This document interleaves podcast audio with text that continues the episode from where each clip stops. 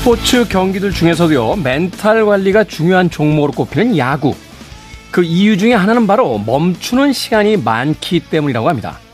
공 하나 던지고 멈추고, 배트 한번 휘두르고 또 멈추고, 내내 뛰고 달리는 종목들과 다르게 순간순간 정지되는 시간이 많다 보니, 그때마다 후회가 찾아오고 걱정이 많아진다는 거죠. 다시 늘어가는 확진자 수, 폭염에 이어 엄청난 폭우까지 자꾸만 멈춰서게 되는 우리의 일상. 무엇보다 멘탈 관리가 중요한 시기입니다.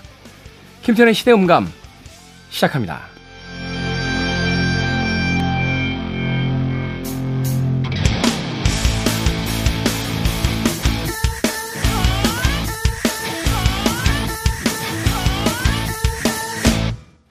그래도 주말은 온다. 시대를 읽는 음악 감상의 시대음감 김태훈입니다. 과거에 한 미국 칼럼에서요, 야구 선수들이 경기를 뛸 때 실제 경기 시간에 비해서 얼마나 움직이는가를 조사한 적이 있다고 해요. 그런데 약 3시간의 경기 시간 동안 선발 투수 정도를 제외하면 평균 18분 정도만을 움직였다고 합니다. 멈춰있는 시간이 많아지니까 자꾸 호흡이 끊기고 후회도 오고 걱정도 생기고 생각이 많아지기 마련이죠. 가장 많이 움직인다라고 하는 투수도 공 하나 던지고 멈추고 또 공 하나 던지고 멈추다 보니까 앞선 공에 대한 후회와 다음 공에 대한 걱정 또 경기에 대한 생각이 많아져서 1회 잘 던지던 투수가 2회 갑자기 무너지기도 하고요.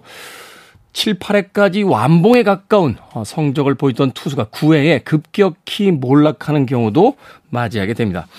무엇보다도 이 멈춰 섰을 때의 멘탈 관리, 그것이야말로 움직임을 좌우하는 가장 중요한 것이 되지 않을까 하는 생각이 듭니다. 최근에 코로나의 확진자 수도 늘고 있고 또 폭우로 인해서 많은 비 피해를 입고 있습니다. 이때야말로 우리 삶에서 멘탈 관리가 가장 중요한 시점이지 않나 하는 생각 해봤습니다. 김태원의 시대음감, 시대 이슈들 새로운 시선과 음악으로 풀어봅니다. 토요일과 일요일, 일라디오에서는 낮 2시 5분, 밤 10시 5분 하루에 두 번 방송이 되고요. 한민족 방송에서는 낮 1시 10분 방송이 됩니다. 팟캐스트로는 언제 어디서든 함께 하실 수 있습니다. 야구 이야기가 나와서 이 음악 골라봤습니다. 마이클 프랭크스, Baseball.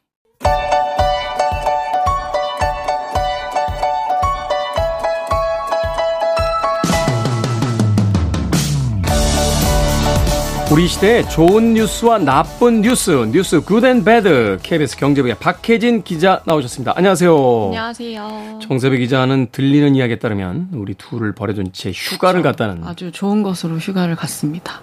음, 괘씸하군요. 그쵸. 네, 저희는 저희는 일을 열심히 하고 있는데 혼자서 지금 쉬고 있네요.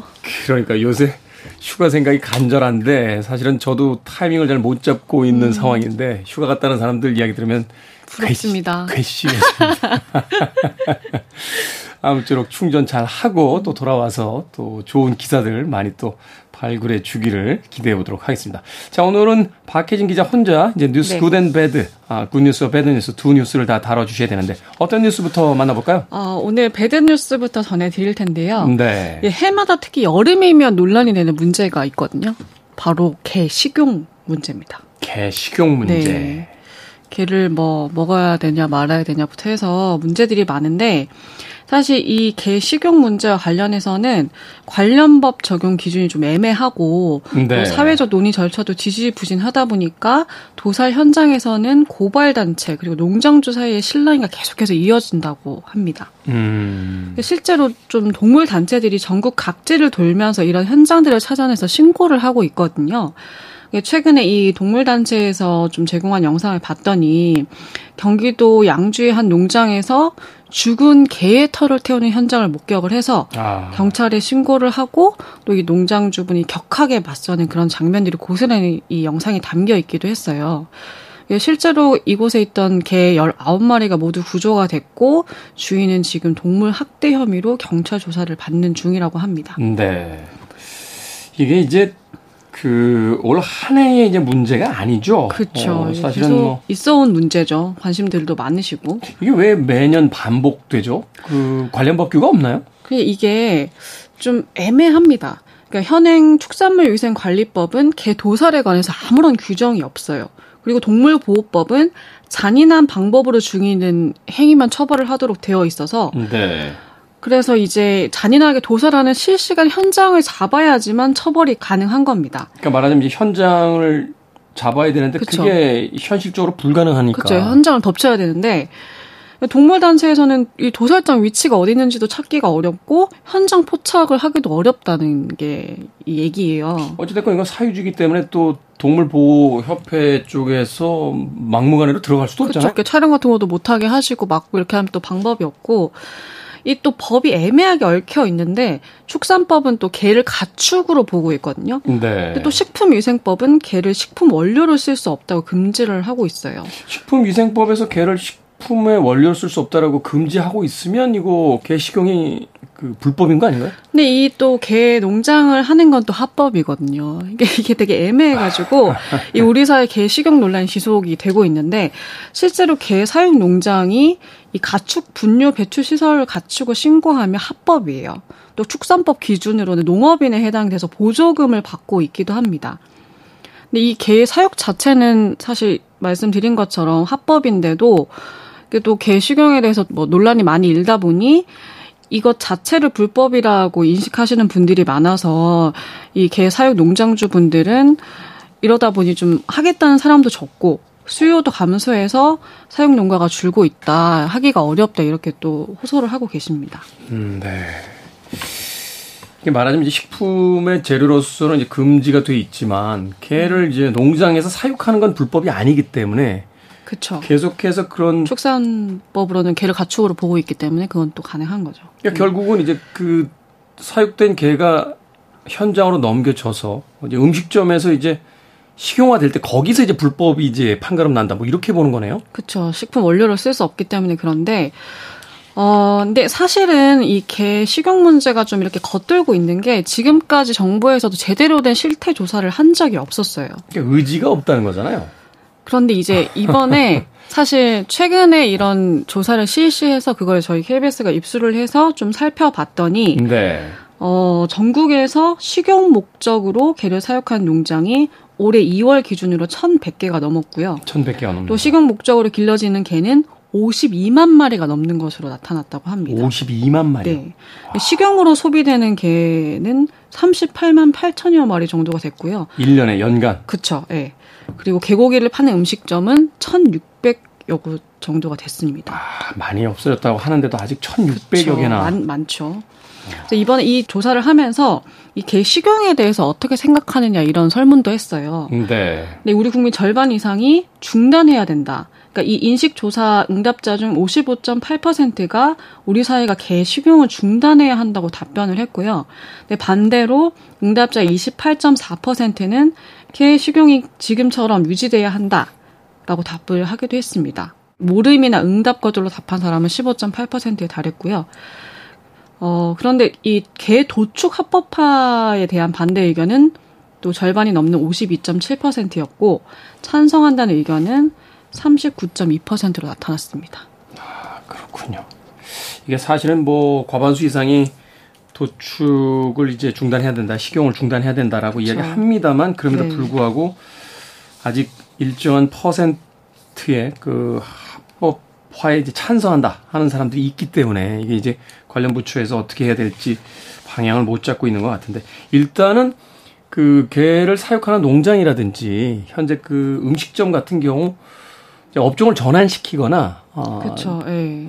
뭐 이런 보조적인 어떤 것들을 보장을 해줘야 이게 소위 이야기해서 이제 연착륙이라고 하나요? 그 좀 어, 부드럽게 좀 그 해결해 나갈 수 있는 부분들이잖아요. 네, 맞습니다. 말씀하신 대로 실제로 육견업계에서 그거를 좀 요구를 하고 있어요. 이 식용 종식을 위해서는 일단은 단속이나 처벌을 좀 미뤄줘야 된다. 음. 그리고 축사 철거 비용이나 뭐 업종 전환 등에 대해서 좀 지원을 정부에서 해줘야 된다. 이런 여덟 개의 조건을 내걸고 있거든요.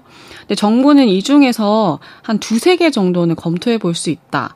뭐 요 정도거든요. 그러니까 예를 들어서 개 도축장을 뭐 흑염소 도축장으로 전환하면 법률 지원이나 금융 혜택 등을 검토해 볼 수 있다는 정도인데 그러니까 이런 것들이 계속해서 충돌을 하고 있는 거예요. 이게 뭐 전통 식문화의 문제이기도 하고 뭐 개인 기호를 얘기하시는 분들도 있고 윤리나 가치관 문제가 계속해서 맞붙이치고 있기 때문에 쉽게 이게 결론이 안 나는 문제거든요. 네. 그래서 앞서 말씀드린 조사 결과도 사실은 조사를 하기는 했는데 위원회에서 이거를 공개를 안 했었어요. 그래서 몇 달 동안. 이런 문제가 또 예민하기 때문에 이제 공개가 네. 되면 또그 시민들 사이에서 어떤 또 격렬한 논쟁 같은 것들이 시작이 될까봐. 네. 네, 그렇긴 하지만 이게 뭐 위생이 관리가 안 되거나 뭐 사육이나 도축 과정의 학대 문제는 바로 잡을 필요가 있기 때문에 정부에서 좀 의지를 갖고 해결할 필요가 있지 않나 이런 생각을 좀 해봅니다. 그렇군요. 예민한 문제이기 때문에 피하는 것만이 능사가 아니라 어, 어떤 정부에서 확고한 좀 철학을 가지고 이 문제에 대해서 좀 접근을 해야 되는 게 아닌가 하는 생각도 해보게 됩니다. 네. 자, 이번 주에 good news 만나보겠습니다. good news.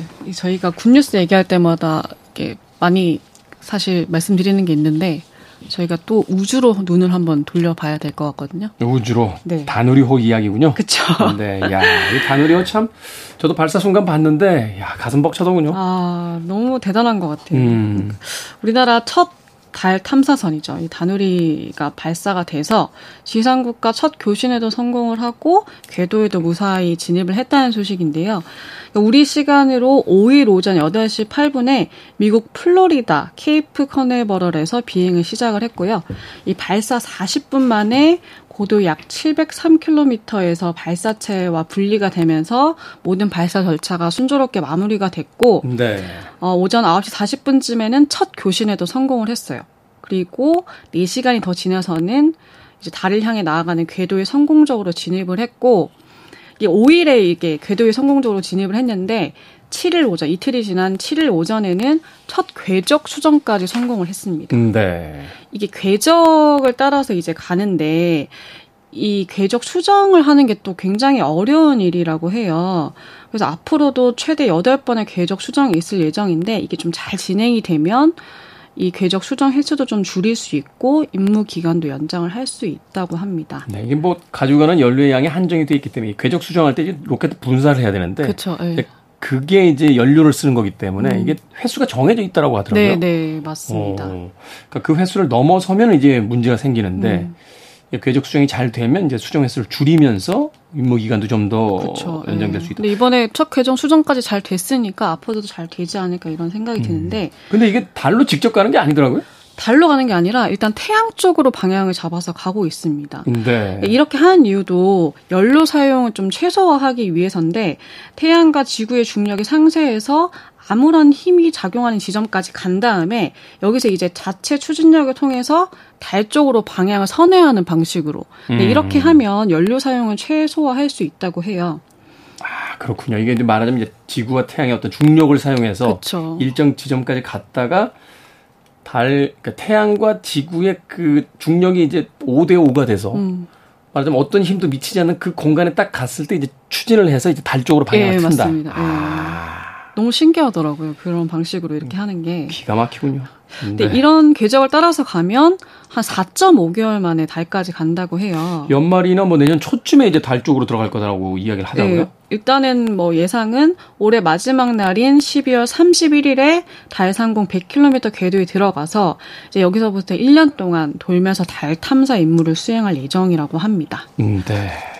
이 다누리호의 임무는 뭡니까? 이제 달 착륙선은 아니고 달 궤도선이라고 탐사선이죠. 네. 그렇죠. 이 달만 이렇게 도는 거죠. 네. 내리지는 않고. 네, 내리지는 않는데 일단 매일 12차례 달을 돌면서 본격적인 역할을 하게 되는데 우선 이 고해상도 카메라가 있어요. 네. 이 고해상도 카메라가 궤도를 따라 돌면서 사진을 찍어서 달 지도를 그릴 예정입니다. 음, 달의 지도. 예, 우리나라가 사실 2031년에 달 착륙선을 발사할 계획이거든요. 아, 2031년이요? 네, 네.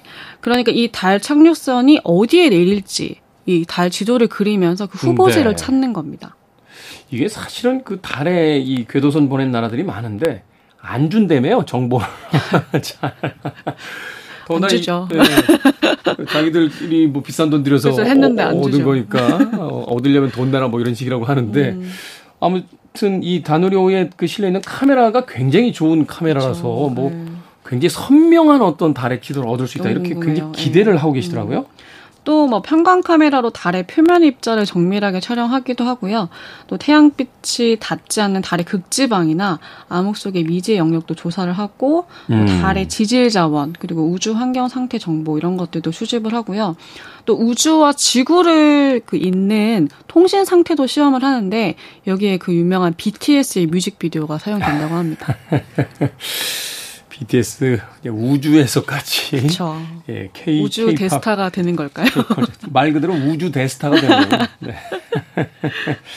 자, 다누리오 오랜만에 이제 목표 궤도 안착까지 까다로운 항행 과정 성공적으로 음. 좀 마무리가 됐으면 하는 생각을 하게 되는데 2030년쯤 되면 달에 착륙까지 하겠죠. 그렇죠. 음. 어, 이제 헐리우드에서 제작되는 스타워즈 같은 영화에는 이제 한국인 주인공이 한 명쯤 어, 분명히 분명히 등장해야 될것 음. 같은 생각해보니까 우리한테도 승리호라는 영화가 있었거든요. 아, 맞아요. 우주에서 어, Space Cowboy로. 어. 자, 가슴 벅찬 뉴스까지 뉴스 Good and Bad 박혜진 기자와 얘기 나눠봤습니다. 고맙습니다. 고맙습니다. 누군가 아인슈타인에게 이런 질문을 했다고 합니다. 만약에 또 다른 원자 폭탄 하나가 투하된다면 이 세상은 어떻게 될까요? 그러자 아인슈타인은 쓸쓸한 표정을 지으며 대답합니다. 그러면 우리는 더 이상 모차르트의 음악을 듣지 못하겠죠. 음악은 곧 우리의 일상입니다. 우리 시대의 음악 이야기, 시간을 달리는 음악, 김경진 평론가 나오셨습니다. 안녕하세요. 네, 안녕하세요. 곳곳에 폭우 피해가 심각했던 한 주인데 팝시페텔 가게의 피해는 없으셨습니까? 네, 피해는 없었습니다. 어, 이 건물에서 뭐 이렇게 물 새는 데가 많았고 그러게요. 또 지하라든지 지대가 낮은 곳에선 침수되는 곳이 많아서 네. 저도 그 김경진 평론가 가게 가봤습니다만 걸레바지도 없이 맨 밑단까지 다 음반들이 차 있어서 거기 물 들어가면 정말 큰이다라는 생각을 했는데 다행히 아무런 피해가 네. 없었군요. 네. 이번 기회에 그 맨 밑단은 좀 비우시죠. 너무 꽉 채워 놓으셔서 음반들. 아, 둘 데가 없어서. 둘 데가 없어도 맨 밑단 한 단은 좀 빼시는 게 어떤가 생각이 듭니다. 자, 시간을 달리는 음악. 오늘 어떤 음악 이야기 나눠볼까요? 네, 며칠 전에 세상을 떠난 아티스트죠. 올리비아 뉴튼 존입니다. 아, 올리비아 뉴튼 존. 네. 첫사랑을 잃은 것 같아요. 그 저희 또래 많은 분들이 그런 이야기를 해요. 저도 마찬가지고 뭔가 네. 좀 굉장히 그 허전하고 안타까운 마음이 들었습니다. 옛날에 그 KBS에서 발매하던 그 GMV라고 하는 그 음악 전문 잡지 있었는데 네. 거기 편집장 하시던 그 원용민 전 편집장이 SNS에 그런 글을 올렸어요. 어, 너도 나도 다 첫사랑이라고 주장을 해서 도대체 몇각 관계인지 모르겠다. 하지만 나한테도 첫사랑이었다. 아. 이야기를 하셨는데 아마 그 80년대의 그 어린 시절을 보낸 이 사람들이라면 이 올리비아 뉴튼 존 영원히 잊을 수 없는 어떤 첫사랑의 연인 같은 아티스트가 아니었나 하는 또 생각이 그러게요. 들어요. 굉장히 어떤 상징적인 존재랄까? 그 당시에 네. 또이 이 책받침의 그 연예인 사진을 코팅을 해서 다니고 그랬었잖아요. 그렇죠. 그래서 뭐 배우들 근데 가장 많이 볼 수 있었던 얼굴이 또 올리비아 뉴튼 존이었고. 그렇죠. 어, 이 올리비아 뉴튼 존 히트곡이 너무 많습니다. 그리고 사랑을 뭐 시대를 초월해서 사랑을 받아온 노래들도 많이 있고 음, 네. 오늘 정말 그녀의 대표작이라고 할 수 있는 곡들을 준비를 했는데 이 올리비아 뉴튼 존은 어 영국 사람이죠. 영국에서 태어났죠. 하지만 태어났다 예, 호주로 가죠. 어린 시절에 이제 호주로 이민을 가서 네. 어 호주인으로 그래서 그 세상 떠났을 때 오스트레일리아 쪽에서는 정말 거의 난리가 났더라고요. 하루 종일 올리비아 뉴튼 존 추모 방송 특집 방송을 하고 또 굉장히 존경받았잖아요. 그렇죠. 그암 치료에 센터, 또 예. 굉장히 많은 네. 그 기부를 했고 그렇죠. 또그 외할아버지인가요? 노벨 물리학상 외할아버지가 그렇죠 독일인 네, 네. 그뭐 노벨 물리학상을 탔던 오스트레일리아죠. 그러니까 이제 호주 사람들이 굉장히 그 자랑스러워하는 자신들의 어떤 네. 아티스트였는데 네. 네. 그 영국에서 이제 태어났는데 아버지는 이제 영국 사람이었고 그 MI5 요원이었대요. MI5 가 이제 오. 그 우리가 영화에서 흔히 볼 수 있는 그 MI6, MI6는 이제 해외 쪽 해외 담당하는 007이 네. 네. 그리고 MI5는 이제 국내 쪽 담당하는 네. 정보기관인데 그 이제 아버지도 그렇고 어머니는 이제 독일 이제 그 나치를 피해서 영국으로 건너온 어 유대인이고 네. 그래서 이제 그 사이에 태어나서 여섯 살 때 그 가족이 온 가족이 호주로 이민을 갑니다. 네. 아버지가 그 MI5 이제 전쟁 이후로 어 학교 교장 선생님을 하다가 그 멜버른에 있는 한 대학에서 초빙을 받은 거예요. 그래서 동문과 교수이자 이제 학장으로 재직 을 하게 됐는데 그래서 이제 호주로 건너가게 된 거죠. 네. 어렸을 때부터 굉장히 음악을 좋아했고 학교 다닐 때 반 친구들이랑 또 걸그룹을 결성해서 음. 어뭐 그 근처 카페 같은 데서 공연을 펼치고 했답니다. 근데 운이 좋았는지 그 멜버른에 있는 그 지역 TV 방송에 고정적으로 출연을 하게 된 거예요. 네. 그래서 그 당시 10대 시절에 어 이후 올리비아 뉴튼 존의 거의 대부분의 히트 앨범들을 프로듀스하고 여러 히트곡을 작곡했던 존 파라라는 네. 인물을 그 TV 프로그램을 통해서 만나게 됩니다. 음. 어 영국에 가게 된 다시 가게 된 이유가 있어요. 그 Sing Sing Sing이라는 그 멜버른 TV 프로그램에서 네. 노래 경연 대회를 했는데 거기서 이제 우승을 하면서 그 우승 상품으로 영국에 본 영국에 가서 싱글을 하나를 녹음한다라는 음. 이제 그 경품이 있었는데 그 포상 덕분에 영국에 가서 싱글을 녹음을 하게 됩니다. 18살의 나이에. 18살의 나이. 네. 그러다 이제 데뷔 앨범을 발표하게 된 거는 1971년이죠. 아. 어, If Not For You라는 그밥 딜런의 곡 이죠. 그 원곡이 이제 밥 딜런이죠. 네, 그 곡을 이제 타이틀로 해서 발표를 했는데 여기에 수록된 Banks of Ohio라는 곡이 빌보드 22, 20몇 위 정도 어, 차트 성공을 거두면서 이름을 알리게 됐죠. 네. 데뷔 초에는 컨트리 음악을 했잖아요. 맞습니다. 어, 네. 데뷔 앨범 한 서너 장 정도는 컨트리의 색이 굉장히 강한 네. 어, 앨범들이죠. 그 초창기에 그 올리비아 뉴튼 존 앨범의 프로듀스를 함께 담당했던 인물이 존 파라하고 함께 담당했던 인물이 브루스 웰치라는 사람이에요. 네. 그 브루스 웰치는 섀도우스라는 그룹의 기타리스트였던 인물이죠. 그리고 어 당시에 이제 올리비아 뉴튼 존과 약혼까지 했던 그런 인물입니다. 그래서 그 존 파라와 브루스 웰치의 프로듀싱으로 앨범 3장이 이제 어느 정도 좋은 반응을 얻게 됐고 네. 처음으로 어 1974년에 1974년. 예, 빌보드 1위 싱글을 배출하게 됩니다. 이야. 그 곡이 그 정말 지금 들어도 정말 아름답고 가슴 이렇게 아린 그런 느낌을 주는 곡인데 I Honestly Love You라는 네. 곡이에요. 이 지난번에 며칠 전에 이제 세상 그녀가 떠났을 때 네. 여러 곡들을 듣는데 이 노래가 나오는데 또 이렇게 울컥하더라고요. 네. 그렇죠. 어, 이 올리비아 뉴튼 존뭐 거기까지만 하겠습니다. 네, 저도 갑자기 울컥해지는데. 네, 첫 곡으로 네. 오늘 준비했습니다. 네, I honestly love you. 올리비아 뉴튼 존의 음악으로 듣습니다. 올리비아 뉴튼 존의 I honestly love you 듣고 왔습니다. 뒷부분에서 I love you 하는데 눈물이 왈칵 쏟아질 것 같은데요. 올리비아 뉴튼 존. 뭐 우리가 네. 흔히 네. 뭐 여신이다, 디바다 뭐 이런 어떤 과장된 표현을 씁니다만 아마 네. 80년대에 팝음악을 들으셨던 분들이라면 올리비아 뉴튼 존에게 쓰여지는 그런 여러 과장된 수사가 결코 과장됐다고 느껴지지는 않으실 것 같아요. 그만큼 참 만인의 연인으로서 아름다운 음악들과 또 많은 뭐라고 할까요? 그 추억들을 남겨준 그런 아티스트인데 이 음악이 나온 게 1974년도네요. 그러니까 네. 활동 기간이 엄청나게 오래된 그렇죠. 네. 아, 그렇군요. 올리비아 뉴튼 존이 어 1948년생입니다. 그래서 그 48년생이요? 네. 저희 어머니하고 4살 차이밖에 안 나시는데. 그러니까 좀 어떻게 생각하면은 이 한창 전 그 가장 큰 히트곡인 Physical이 나왔던 때가 1981년이에요. 그래서 어떻게 보면 80년대 가수처럼 네. 이렇게 그 이렇게 생각이 될 때가 많이 있는데 어 나이가 좀 있죠. 그리고 더구나 이제 나이가 들었었을 때 내한 공연도 뭐 여러 번 왔었지만 그때도 이렇게 보면 저 나이 맞아 싶을 정도의 이제 아, 동안이었기 때문에 너무 우아하게 나이를 먹어서요. 그렇죠. 예.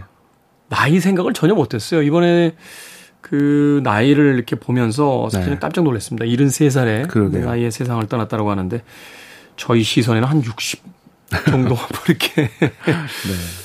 또 올리비아 네. 뉴튼 존의 활동에 대한 이야기들 들려주시죠. 네. 그 이미 이제 70년대 초중반 이 I Honestly Love You를 시작으로 빌보드 차트에서 또 사랑받는 아티스트로 자리매김을 하게 돼요. 네. 그래서 뭐 컨트리 스타일이 됐든 팝 스타일이 됐든 어 여러 이제 탁월한 곡들과 함께 또 이 아름다운 목소리와 더불어서 어 대중적인 사랑을 얻게 되는데 또 한 번 그 올리비아 뉴튼 존의 어 대표곡으로 자리하게 되는 명곡이 1975년에 탄생합니다. Have You Never Been Mellow라는 곡입니다. Have You Never Been Mellow. 네. 네. 이 음악도 사실은 이제 약간 컨트리에 기반하고 있는 음악이죠. 그렇죠. 그존 파라가 이제 작곡을 하고 프로듀스를 했던 곡인데 네. 이 앨범부터 이제 존 파라라는 사람이 어 이후 1985년까지 올리비아 뉴튼 존의 모든 앨범들을 도맡아서 프로듀스를 하게 되죠. 그러니까 실질적인 전성기는 뭐 존 파라가 다 했군요. 그렇습니다. 어. 네. 음. 그 사실 그 뉴튼 존이 굉장히 좀 청순하고 어 그런 이미지잖아요. 근데 네. 어, 남자들이 또 많이 있었어요. 주변에, 네. 주변에 남자들이 가만히 있질 않았을 것 같은데. 네. 근데 그, 이 존 파라는 어렸, 10대 때부터 이제 그, 가, 함께 이제 활동을 펼쳐왔던 인물인데, 어, 저 어렸을 때, 그러니까 학교 다닐 때 그런 얘기가 있었죠. 그, 이 작곡, 곡 쓰고 프로듀서한 이 사람과 그런 관계 아니야? 이런 음, 얘기가 많이 있었는데. 그건 아니고, 예, 네, 연인 관계는 아니었고, 이 무렵에 그, 그 브루스 웰치라는 이제 아까 말씀드렸던 그 프로듀서. 그, 예. 그 프로듀서와 약혼까지 했다 결국은 이제 결혼까지 가진 않았는데. 네. 사실 뉴튼 존이 결혼한 게 두 번이죠. 두 그, 번. 네. 네. 80년대에 그맷 라탄지라는 그 제나두라는 영화를 찍으면서 만난 배우와 결혼 생활했었고 나이가 11살인가 어렸죠? 10살인가 11살 10살이 어렸죠. 음, 예. 네.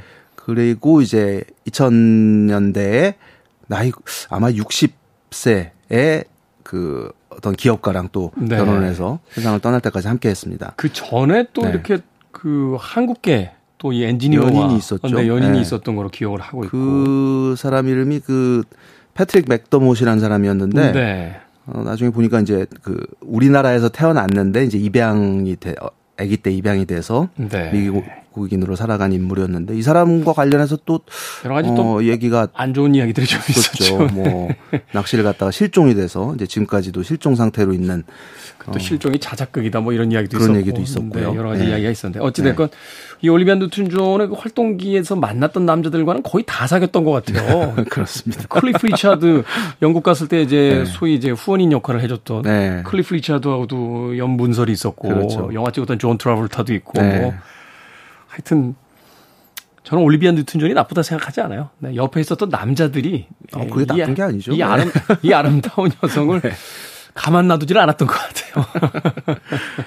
하지만 그녀는 정말 그러니까 어떤 그 기사에서 그런 이야기를 본 적이 있어요. 뉴튼 존과 좀 가깝, 가깝게 지냈던 인물인데 어 자기가 수많은 연예인들을 만나봤지만 정말 일상에서도 또 그녀를 보, 보고 있지 않을 때도 생각을 하게 되고 또 좋은 생각밖에 할 수 없는 인물 중에 하나가 올리비아 뉴튼 존이었다. 아. 굉장히 많은 사람들한테 어, 인간적으로 잘 대해줬고 음. 그리고 뭐 살면서 다채로운 여러 분야의 이제 기부 활동이나 그런 봉사 활동 같은 것도 음, 네. 많이 했었잖아요. 음악계의 왜 오드리 헵번이라고 그러잖아요. 네, 어, 올리비아 뉴튼 존을 네. 음, 그만큼 많은 이들에게 사랑과 존경을 받았던 그런 여성 아티스트였습니다.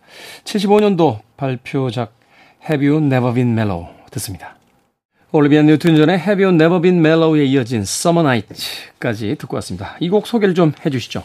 네, 1978년에 개봉했던 영화 그리스. 예, 삽입곡이죠. 대단했죠, 이 영화. 네. 야, 이 그리스라는 이제 71년에 나왔던 뮤지컬을 이제 영화화한 작품이었는데 네. 이, 이게 이제 그 고등학생 그 50년대를 배경으로 고등학 학생 남녀 주인공의 이제 사랑 이야기 그리고 주변에서 벌어지는 이야기들 좀 일종의 로맨틱 코미디 같은 하이틴 로맨틱 코미디 네, 뭐 이렇게 봐야겠 네, 뮤지컬 영화인데 당시 또 유행하던 용어는 뭐 screwball 코미디 뭐 이런 이런 표현도 있었는데 여러, 여러 네. screwball까지는 아니고 네. 이 영화 출연했을 때 올리비아 뉴튼 존 나이가 29이었어요. 29이 그래서 본인도 좀 꺼려했다는 거죠. 나이가 많은데 고등학생 역할을 해야 되니까. 고등학생으로 나오는데 네. 고등학생 같아요. 전혀 위화감이 없잖아요. 존 트라볼타도 고등학생 같아요. 존 트라볼타가는 이제 24살인가 이제 그랬으니까. 네. 근데 그 이 영화가 뭐 엄청난 상업적 성공을 거뒀을 뿐만 아니라 무엇보다도 이제 사운드 트랙이. 지금까지도 네. 역사상 그 보디가드와 뭐 토요일 밤의 열기, 더티 댄싱에 이어서 역사상 가장 많이 팔린 음. 사운드 트랙 앨범으로 기록되고 있는데 거의 3천만 장 가까이 팔렸다는 거죠. 엄청나군요. 네.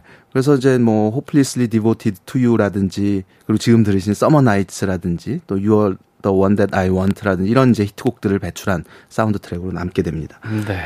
이 작품 이후로 올리비아 뉴튼 존이 살짝 이미지 변신을 도모를 합니다. 이 영화에서 이제 마지막 장면에서 그 가죽 가죽 옷 입고 나와서 완전히 그 전편에서 보여줬던 이미지를 확 바꾸잖아요. 그렇죠. 네. 실질적인 음악 네. 활동에서도 확 바뀌게 되는군요. 맞습니다. 네. 그렇게 해서 그녀의 새로운 이미지를 대표하는 그리고 지금까지도 올리비아 뉴튼 존 하면 많은 사람들이 떠올리는 곡이 1981년에 나온 Physical이라는 작품이죠. 네. 사실 이게 굉장한 히트, 뭐 빌보드 싱글 차트에서 10주 동안 1위에 머물러 있었고 그 당시에는 아마 이게 최장 기록이었을 걸요. 그렇죠. 예. 네. 그게 아마 이 기록을 깬 게 90년대 Boyz II Men이 아마 깼을 거예요. Boyz II Men, 뭐 머라이 캐리 이런 네. 아티스트들이 있었으니까. 그 Physical 근데 지금 이렇게 생각해 보면 그때 우리나라에서 이 노래가 금지곡이 안 된 게 참 신기하다 싶을 정도로. 이게 뮤직비디오에 그 헬스 클럽이 나오는데 네. 이제 에어로빅복을 입고 이제 올리비아 뉴튼 존 이렇게 다니잖아요. 네. 지금 보니까 아무것도 아닌데 그때는 이게 왜 이렇게 야하게 이게 아마 바티칸인가요? 거기서 금지곡 됐던 걸로 제가 네, 기억하는데 그렇습니다. 가사 내용도 이게 원래 그 로드 스튜어트를 주려고 썼던 곡이라는 거예요. 네. 굉장히 마초적인 그래서 뭐 get physical 그러니까 좀 어떤 육체적인 그런 선정적인 내용이 담겨 있고 네. 뭐 가장 가장 유명한 구절이 let me hear body talk라는 몸이 말하는 걸 들어봐 뭐, 뭐 네. 이런, 이런 거죠. 우리나라에서는 냄비 위에 밥이 있다. 뭐 이런 코미디 소재로도 쓰였던. 네. 네. 그래서 굉장히 좀 선정적인 내용이지만 기본적으로 그 올리비아 뉴튼 존의 어떤 이미지 쇄신에 어 긍정적인 굉장히 큰 역할을 했던 곡이고 이때부터 이제 어, 섹시 여가수가 됐으니까요. 그렇죠. 굉장히 좀 청순함에서 적극적이고 좀 섹시한 이런 이미지로 변신을 성공하게 됩니다. 네. 오늘 마지막 곡으로 Physical 들으시겠습니다. 한 장짜리 LP긴 했습니다만 이렇게 앨범이 더블 자켓으로 돼 있었잖아요. 이렇게 펼치면 그렇죠. 네, 사진이 네. 이렇게 오늘 집에 가서 이곡 다시 한번 앨범 처음부터 끝까지 한번 들어봐야겠다는 생각이 드는군요. 자, 지난 8월 8일에 세상을 떠난 어, 세계 수많은 음, 소년들의 첫사랑이었던 올리비아 뉴튼 존의 Physical 이 시간 마지막 곡으로 듣도록 하겠습니다. 김경진 평론가님과는 내일 다시 뵙도록 하겠습니다. 고맙습니다. 네, 고맙습니다. 저도 인사드립니다. 지금까지 시대음감의 김태훈이었습니다. 고맙습니다.